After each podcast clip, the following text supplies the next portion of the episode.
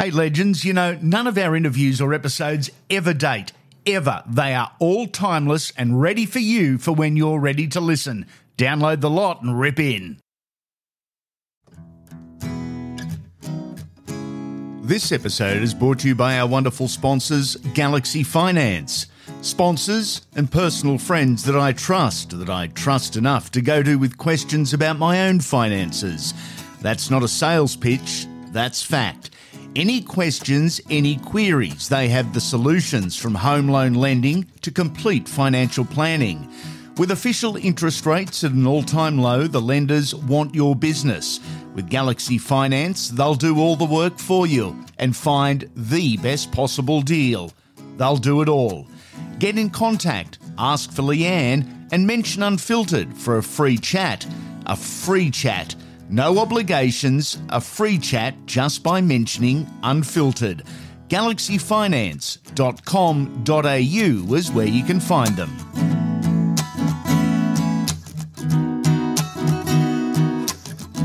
Welcome back to Andy Raymond Unfiltered, the Legends series interview with Peter Sterling. This is part two. Some great stuff coming up. We pick up talking about the changes to the game in recent years before rewinding and reliving his proudest moments.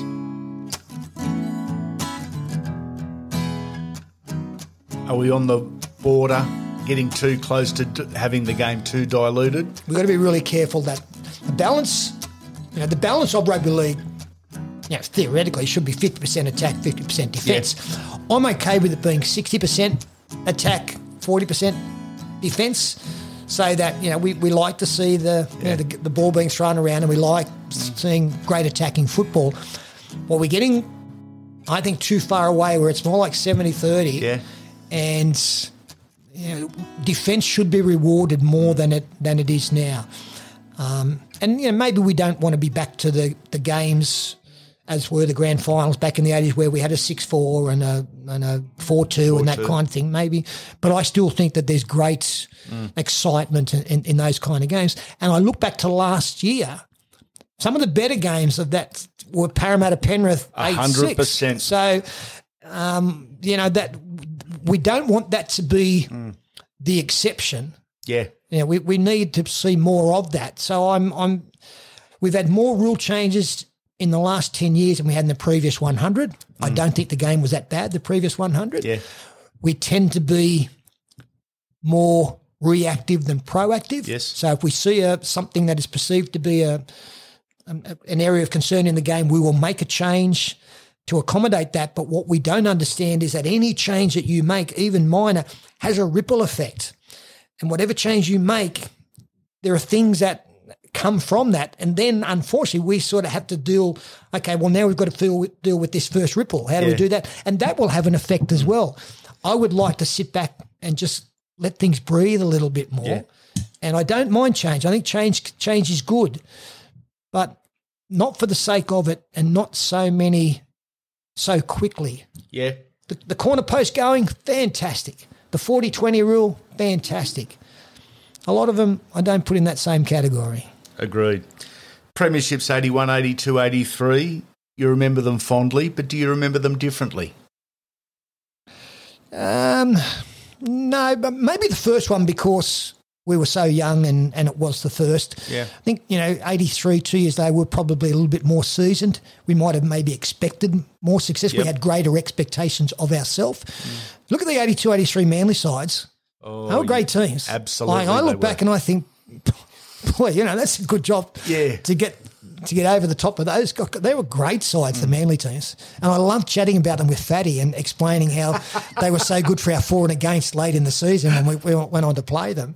Um, I think 86 is kind of underestimated because you know, we, we, made the grand final in, in 84, got beaten. 85, we didn't make it. And I think there was a maybe a general cons- sort of perception that were past our best. On the way out, maybe? Yeah, so to come back and to get that job done under a new coach in John Monie, Yeah. and I've always had enormous respect for John Monie to step into the boots of Jack Gibson. You know, to step into that, there's you're on a hiding to nothing. Yeah. Um, so to come in and, and to be able to steer us to a, a grand final win with a different type of game, um, the, the forward pack should have got more recognition in those earlier wins, but Mm. in '86, like to have the bookends of, of Terry Leabeater and and Geoff Bugden. Yeah. You know, they were our pillars of strength that we built around, you know, and, and you know, the back line will always get the plaudits, but Yeah. the, the the platform that the forwards set for us in all of those years, but especially in '86, um, I think '86 has kind of lost a little bit. To come back and win it after a couple of years, I, I thought was, and we won everything that year too. I think we Yeah. might have won the preseason, we might have won the midweek, Midweek, competition as yep. well.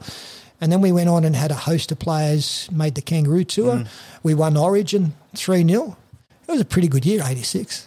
Clive Churchill medal as well. And from memory, it was the first Clive. Churchill medal. Yeah. That's pretty cool, mate. It's very, very cool. Um, and I'm I'm not being over modest here. Paul Taylor was the best player on the field in the 86 grand final. Um, Yeah. and, I, and I would never ever want to take anything away from that medal. I'm, I'm extremely proud um, and delighted to win it, especially carrying the, the name that it does. But if you have a look at the 86 grand final, he was the best player on the field. I think they might have got us mixed up on occasion, which they did do. They Which did do, yeah. Wouldn't do so much now, but um, but he was he was the best player in the field. Okay, so by this stage, we've toured with Australia twice as a kangaroo 82 86. You were the starting halfback in all test matches. Were the two tours similar or a different experience? And what stands out? Because from 82 to 86, you're in different phases of your career personally. Yeah, and that very very different for me. Uh, In '82, I went over there. Well, firstly, just happy to be a part of Yeah. a 20, 28 man squad. 28. I think it was, um, and I went over there with my mindset that I was just going to have a great time. And if I got to play midweek games against Blackpool on the wing in the snow, that'll be that'll be fantastic, Yep. you know. And and as it transpired, I you know got to play all five tests. In '86, by the time we'd gone back, I was vice captain of that side. Yeah. So I felt a great uh, responsibility uh, to be, you know, something of a, of a leader, but also um, I felt more comfortable and confident in my position Yep. you know, in, in 82, um, you know, both Turvey and Wally Lewis had been the test halves during Yeah. the course of the season and had every right to believe that they probably Hmm. should have started out. But Frank Stanton was the coach and he Yes. gave Brett and myself, I think maybe because we had played um, finals football through to the grand final, obviously Yeah. in 82. So we were a little bit more seasoned to Yep. play that first game. I think it might have been against Hull FC. Um, sure it was actually. And Brett and myself played pretty well. Yep. And we kind of got the jump. Yeah. Uh, okay. Now, whether that was, if, if I was Steve Mortimer and, and Wally, I'd be filthy. I feel as though they have every right to Mm. believe that they should have, there should have been some superiority or seniority there Yeah. with the fact that they'd been the test halves through there. And- Wally was and also the vice captain in 82. was he? I, Yeah. That's right. Max Krilich was the captain. Yeah, Max Krilich was the captain. Wally was the vice captain. So Wally probably left Brisbane Airport thinking, "Well, I'll be playing Test match and, and, footy." and they had every right to, Hmm. you know. And, and I, I'm not going to feel sorry for the fact that I got, but I understand their angst. Yeah. There's no doubt about that because I would have as as well. Um, but we we got to, you know, it's games about opportunity. Yeah, it is. You know, and, and Brett and myself were given that opportunity, and we grabbed it. And um, but in '86, it was a very very different tour. I, I had higher expect, expectations of. Of, of being a part Mm. of you know the the, the, the first side and, and playing Test football and stuff like that, and um, by that stage too, when I went back to England, I, I had an English girlfriend. Um, Yeah. We stayed in, in Leeds. I'd been over there and played with Hull FC. Mm. I was really comfortable. You know, I love England. I love if, if I hear an English accent now, especially a Yorkshire accent, I gravitate towards it. Wow. I love the English lifestyle. My my year and a half at Hull is was just the greatest time. Um, but to go back now, even after all of these years, uh, I still find the great the great joy in the north of England. And uh, I've always been a student of the history of the game, and to go to the George Hotel and Yeah. all of those kind of things. Um, yeah, it was by '86. I felt really comfortable over there, and and yeah, loved every second of it. Pete, everyone's got an opinion. Often it depends on what side of the Tweed you live. Wally and Brett, who wins? I, I'm again, I'm biased here. Uh, very, very different players, but but have great uh, impact on whatever game they'd play. I, Yep. well, well, you know, Brett's record's very, very good against Wally, but I'm not going to split them. I, I'm going to play in a team where you- you've got to find a spot for both of them. Yeah. Um, so I, again, it's I think it's a moot point because they both had great, very different attributes. Obviously, Wally played like more of a back rower, um, whereas Brett silky skill, skills, the way that he moved, um, but had huge impact on whatever game they were involved in. We've spoken about Brett. What was it about Wally that made him special, made him different, made him better? Well, I, I think as we mentioned before, Wally made the difficult look easy in the biggest moments of games, and he wanted to be that person. He wanted. I I love players who, when the game's on the line, they want they want the ball. They mm. want to be involved. They they want to be that person. Yeah. And Wally, Wally was definitely that. Yeah. You know, you, you look at finales of, of of Origin games, especially for Queensland, and in tight games, which they invariably won. He was the person. He was the Yeah. difference. You know, I was up against it a couple of times, and I, I, I remember they scored down a short side from a, I think a tap, and you looked at it and you thought, "That- how mm. that, how did he do that? That that we should have, that shouldn't have happened. You know, if you're going to get beat, beat us with something mm. special. Beat us with something that we look back on and say, "Oh, well, that was freaky. We couldn't do anything better." Yeah. Don't don't do that. Don't Al- Almost an effort play. don't don't, Yeah. don't make it make us look bad because we couldn't handle something that from the casual observer looked fairly nondescript, you know. But Wally could do that. Wally had great vision. Immortals, you've played with or against four of them. Wally is one. Bob Fulton, Arthur Beetson, and Mal Meninga. There is only 13 of them. And whenever discussing who's next, your name is at the top of most lists. What would that mean to you?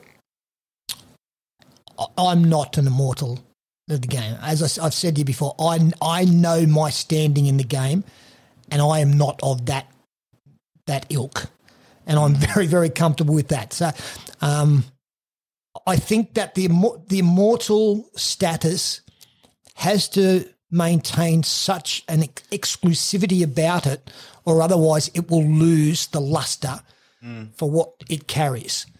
Um, I'm I'm very very comfortable, and I'm not an immortal of the game, and, and I'm I'm not in that realm.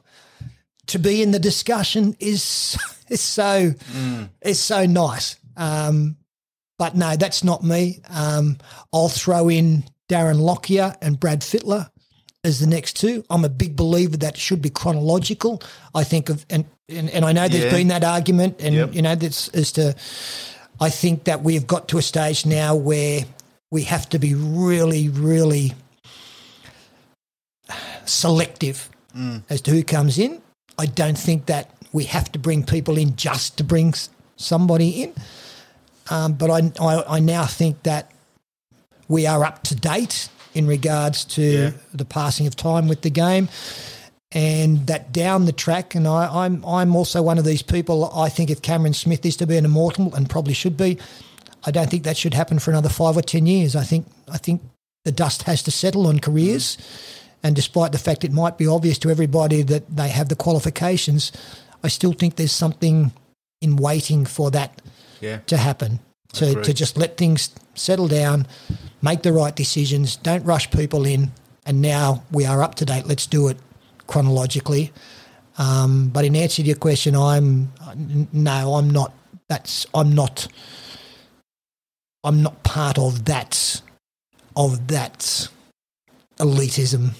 I think, And you're, I'm- I think you're underselling. I no, really no, do. no. Look, and it's look, it's lovely to say, and, and to be in the conversation in some people's minds is fantastic. Mm. I know my, I know my place in the game, and I'm not alongside those guys. The Dally M medal, 86 87. The Rothmans medal, 87 90. Does that mean 87 was your best year individually as judged by others, or do you see it differently? I think it's a really disappointing year because I don't think we played finals football, and No. it was it was kind of the start of the downward slide when it comes to uh, certainly you know, playing finals football at, at at the club. I don't think I played a lot of rep footy after that. I I did my shoulder in '88, I think, in a Test match, and and didn't didn't play a lot after that. So. 87, 88 were disappointing years, even though I think I'd probably play some good football at that stage, but I would rather have foregone that individual stuff to have some team success. Um, but that wasn't the case. So, uh, yeah, I don't look back on 87 and 88 with any great satisfaction or What was joy. the, what was your best football? What year, if you had to nominate? 86. 86? 86. Yeah. Yeah, I, I think I played a role in what was a hugely successful year on a lot of different fronts. Yes, it And I think I made good contributions there. Um, so 86 was probably the standout for me. This episode is brought to you by our wonderful sponsors, Galaxy Finance. Sponsors and personal friends that I trust, that I trust enough to go to with questions about my own finances. That's not a sales pitch, that's fact. Any questions, any queries, they have the solutions from home loan lending to complete financial planning. With official interest rates at an all time low, the lenders want your business. With Galaxy Finance, they'll do all the work for you and find the best possible deal. They'll do it all. Get in contact, ask for Leanne, and mention Unfiltered for a free chat. A free chat. No obligations, a free chat just by mentioning Unfiltered. GalaxyFinance.com.au is where you can find them.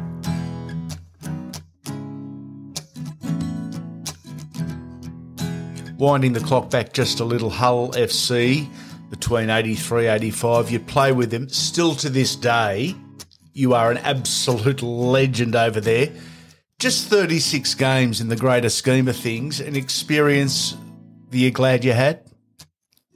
I, it was wonderful. I, I played 36 games. I'm, I'm in their Hall of Fame. Yeah. and that is as I think nice a compliment as I've ever been given in the game. That when you look through players like Clive Sullivan and Johnny Whiteley played there. You know, I played alongside Steve Norton and Dave Topliss and Gary Schofield and Lee Crooks and those kind of players. Um, I, I went there and I loved every every aspect of it. I, I travelled the world. I got to play at Wembley. I played with great players, really cosmopolitan team. We had had the, the Kiwi players, uh, Gary Kemble, Dane O'Hara, James Leuluai, Freddie Arcoy. We had Trevor Skerritt, Lee Crooks, great front rowers, Steve Norton, a guy called Mick Crane. I, Mick Crane was one of the was one of the most talented players I ever played with, but he he just disappeared. He would he was this this enigmatic figure that he was so talented that if he came back and he trained, you had to pick him in the team. My first ever game for Hull FC was against Wakefield. Wally Lewis and Scott Lewis were on in the Wakefield team. And as we're running out, I'm behind Mick Crane, and Mick Crane has got a cigarette in his mouth as we're running on. And as we're running out, he flicks the durry towards the the the, the bench, the substitute bench. We scored early. He went back via the bench to get the cigarette to fit. And I think, what, what, what's, what is this? What am I doing? Um, and so and Mick, Mick he, he played Test football. Wow. But- so my my time at Hull, I met a girl. I, I, It was uh, it was. I went to Paris for my for for lunch. You know this this it was it was magnificent. I love Yeah. the, the supporters over there are very Parramatta like. They are Yeah. they are they are so supportive and so passionate. Um, and I, even now after all of these years, when I go back to Hull, it's it's just it's a wondrous thing for me. It's I love that. It's it's just a great and I we had our it was good because Johnny Muggleton was over there. My sister married Johnny, Johnny yeah. Muggleton and um so he played there. He played at Wembley as well. Yeah. So to go over there, we lived at a little place called Burton Pidsea. We had the Nancy was our local pub. We'd go there and have Yorkshire pud for you know, Sunday or Saturday lunch, Sunday lunches if we weren't playing. type of thing. It, it was. I love. I love the north of England. I love the people there. I love the footy. I only played 36 games there. I wish I'd have played 236. You mentioned Wembley, the Challenge Cup final, maybe the most famous 85. And it was famous, Hull versus Wigan, because it was Peter Sterling versus Brett Kenny. As we sit here in 22 and you look back, cool, weird, different, wrong, enjoyable. How was it? Wembley was was one of the great experiences for me as as a player. I wish it had been a shit game and we'd won instead of it being looked upon as such a really good game and we got beat. And look, to be honest, if Brett doesn't play, we win by 15. You know, uh, you've got to understand the background of, of, of Hull FC and Wembley. They'd never won mm. at, at the, the Twin Towers. And it was such a millstone around their mm. neck. You know, there's there's this classic Hull, the rivalry between Hull FC and Hull KR, like Hull Kingston Rovers, yep. is akin to Manchester United versus Manchester City in the Premier League. Yep. You don't drink at if you are a FC supporter, you don't drink at a KR pub and vice versa. You don't wow. go to certain parts of town. It is like the rivalry is fantastic. So much so that these two clubs played at Wembley in a Challenge Cup final, and the whole of Hull moved down, and somebody put up a banner across the M62. Uh, last person out, turn out the lights. that's that's wow. th- these people they are they are fantastic mm. people who love their footy, who are so passionate about it, and and the rivalry is superb. So to go there, I have very very few regrets in my career. The main regret that I have is not winning that game at Wembley. If I could change one thing in my career, it would be that. Now, when we went back to Hull, mm. got beaten by Wigan, who had Johnny Chicka Ferguson, who scored an, an unbelievable try to, to score. He had no room to move. I still don't know how he scored. Um, a young Shaun Edwards, uh, Graeme West, That's who was right. a test front rower. Yeah. Um, know, they, they had a quality team. When we when we got beaten, we went back to Hull and from about 10 k's out they put us in a in a you know the buses with that don't have the, the open top open double top buses yeah. and there were thousands upon thousands who lined the motorway until wow. we got back to the town hall where there were a sea of black and white and we got beaten like it was if i could if i could change one thing if i could give them something yeah you know if if, if i could go back i could if I could just play better in that game, if there was one game I could play better in, it's that one. We would we if we if the game went another five or ten minutes, we win. We got beaten 28-24 yeah. and we stormed home. If Brett didn't play, we get beaten. If there's one if there's one result I could change, mm. it would be that one. It's still it still irks me now after all of these years. It's the one thing that still causes me pain the frustration of your final two years when injury had caught up on your slight frame. How disappointing, how heartbreaking, how frustrating, knowing what you had but couldn't produce. Yeah, I still think I had a lot to offer, Andy. Yeah. So that was that was it was frustrating and disappointing and all of those kind of things. And um, you know, after all these years, I look back if if I'd have maybe done things a little bit differently and how I treated the injury you know, maybe I would have got something out of that. Mm. But you know, I also look at it the other way. Like I played 227 first grade games. I think the average career of a rugby league first grader in Sydney is 40. And a lot of players. I don't even think it's that many. Well, it yeah. might not be. I think it might be getting up. You know, some players play 300, some play 200. A lot of players only play one or two. That's right. So yeah. I got, you know, so I got 227. Yeah. Um, who am I to be hmm. disappointed mm. with that. I, would have liked to have played more footy in those last couple of years. Um, and again, I suppose the the silver lining to the black cloud of injury was that in that period of time that I was on the sidelines, that's when I actually started doing a little bit of media stuff. Yeah. Um, so that was, I didn't realise at the time, but that was opening a door that for the next 30 years, mm. when I gave it away, you know, so to do that, it made the transition so much easier because when I retired at 32, it was a stark realization that the bulk of my working life was still in front of me. Yeah. Okay. Um, and back then, you know, I don't think we were prepared as well for life after football as what not. our young players are today. So, you know, it was, it was terrified. So the, the last two years of playing were very frustrating, and I, I still think that I could have played some really good football. But in the end, that wasn't to be. I, I had a really good innings. I played 15 years. Um, and the little bit of stuff I did on the sideline at that time for Channel 10 led to me being involved in the game at a, at a close proximity for the next 30 years. So. Do you remember your last play on the field? Yeah, David Gillespie got me um, going across. I've always figured if you're going to go out, go out with the best. Yep. But that was just a sign that was, you know, if it hadn't happened then, it was going to happen. Um, the shoulder was unstable. I was putting it back in, in games, you know, and, and that's not, you know, that that's not great. No. Um, started to wear a brace and that kind of restricted your Yep. your movement type things. But yeah, I, I, I remember the tackle, and there was some, actually there was some, some criticism about the tackle. There was nothing wrong with the tackle. It was he just got me blindsided, and I landed awkwardly, and Yep. and that was it. So I do remember Andy. I don't want to bore you, but No. Far from I- it, mate. I, I, I the medical people saw that. I went and had tests done, and I was basically told that the chances of it happening again are in the ninety percent. You know, and Okay. and at thirty two, my I, I realised that life after football was important to me. That Yeah. physically I was okay. That if I Yep. ended up have kids, I wanted to be able to throw them in there and those kind of things. When you're twenty one. You don't think like that. At 32, you think differently, but it was still very difficult.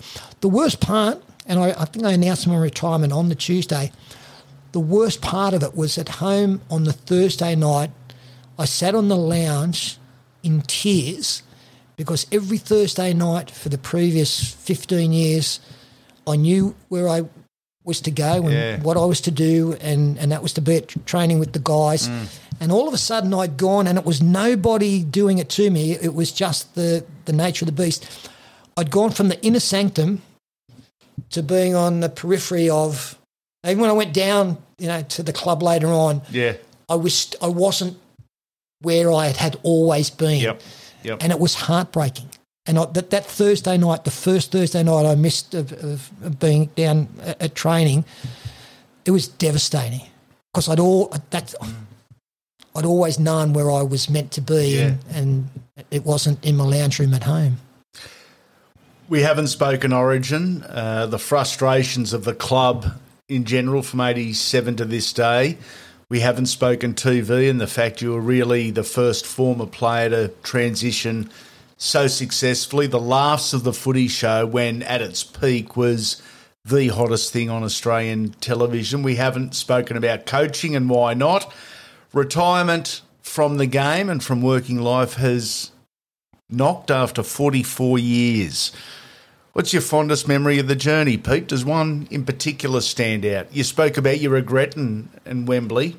What about that fond memory? What are you most proud of? How do I answer that? No. Uh, look, I'll I'll be. I'll miss the people. Yeah? That's been the best part of it. The quality of the people that I've had around me, whether it be the playing personnel or whether it was you know the coaching staff or whether uh, the fans have been fantastic and, and so supportive. Uh, going into television, I, I was involved with some guys called Ian Frykberg and Gary Burns, who were magnificent television people, but also understood sports coverage better than anybody to have their guidance early on. The, the, the fondest thing, Andy, is to, and again, you'll have heard this a million times before, but someone once said, find your obsession, make it your profession, and you'll never work a day in your life. Yeah. I've never worked a day in my life. My passion has always been the game. I got to play it for 15 years. I got to be, when that stopped, I got to be as close to the game as you could be without pulling on a jersey for the next 30 years. That's 45 of 61 years of waking up every morning, looking forward to what I'm going to do Yeah. for the rest of, of the day. In retirement, that's changed a little bit now. I wake up, I see dolphins every day. Um, I'm I'm I'm taking the energy that I put into my previous pursuits in into other ways, and I'm really confident that I'm going to get the same feeling of when I wake up that mm. Today's going to be a, a, really good day. But the the good days are because of the people that I, I got to work with and alongside and to, and to spend time with. Um, and I'll miss that. And, and, and, it's up to me to make sure that I don't let those friendships yeah. sort of lapse a little bit. You know, the, I'm, I've moved away from Sydney, so there's a little bit of tyranny of distance type thing. Mm. But I've, I've got to make sure that I do I do that because it, I'll, it, it will be a big part of my life gone if I don't maintain those those friendships. David Middleton, a guy like David Middleton, yeah. anything I ever said intelligently – for the, it came from him. Yeah, like that's that's true. Know, um, just so many so many good people. Um, you know, Fatty's been a wonderful mm. person to be alongside. It's, it's interesting because we didn't know each other as players much. I think we kind of respected each other as players. And when we first did a game together, it was that infamous Brisbane game where he had one player running through another player like Epsom salts, and then and then Kevin and Kerrod Walters combining yep. to score the try under the post. And he referred to them as the boys from Two Head City, which we thought was a colloquialism and just kind of, you know, sort of a term of endearment yeah. until the mayor of Ipswich got in touch with the network oh. and demanded an apology, which he, to his credit, he rang the mayoress and said, "Look, I'm really sorry," and she said, "No, that's not good enough," you know, and sort of, and he tried to apologise. Got no, that you know, we've got people. So much so that after five minutes, he basically ended the conversation by saying, "Anyway, which head am I talking to?" and hung up. um, that's Fatty. You know, Fatty is able to get away with a lot of stuff that, that we wouldn't. But just yeah, um, I know that it's been long winded. The people, Andy, the people, yeah. the people have been fantastic, and I, um, I, it's still important that I, I spend time around them uh, despite doing something different now. 343 first class games, all told, 227 for the Blue and Golds. 18 test matches for Australia, 13 state of origins for New South Wales, four premierships, two Rothmans medals, two Dally M's, a Clive Churchill, a Golden Boot, a Hall of Famer a few times over, and if you don't mind, an OAM, an Order of Australia medal as well. And probably most importantly, proof that nice guys can finish first. It's been a pleasure. Peter Sterling, you, sir, are a legend. Thank you very much, Andy. It's been good fun. And um, I look forward to seeing you in the future as well. Your voice is part of our game, and I'll, I'll miss all of those kind of things. But it's been good fun. Um, been a good ride, hasn't it?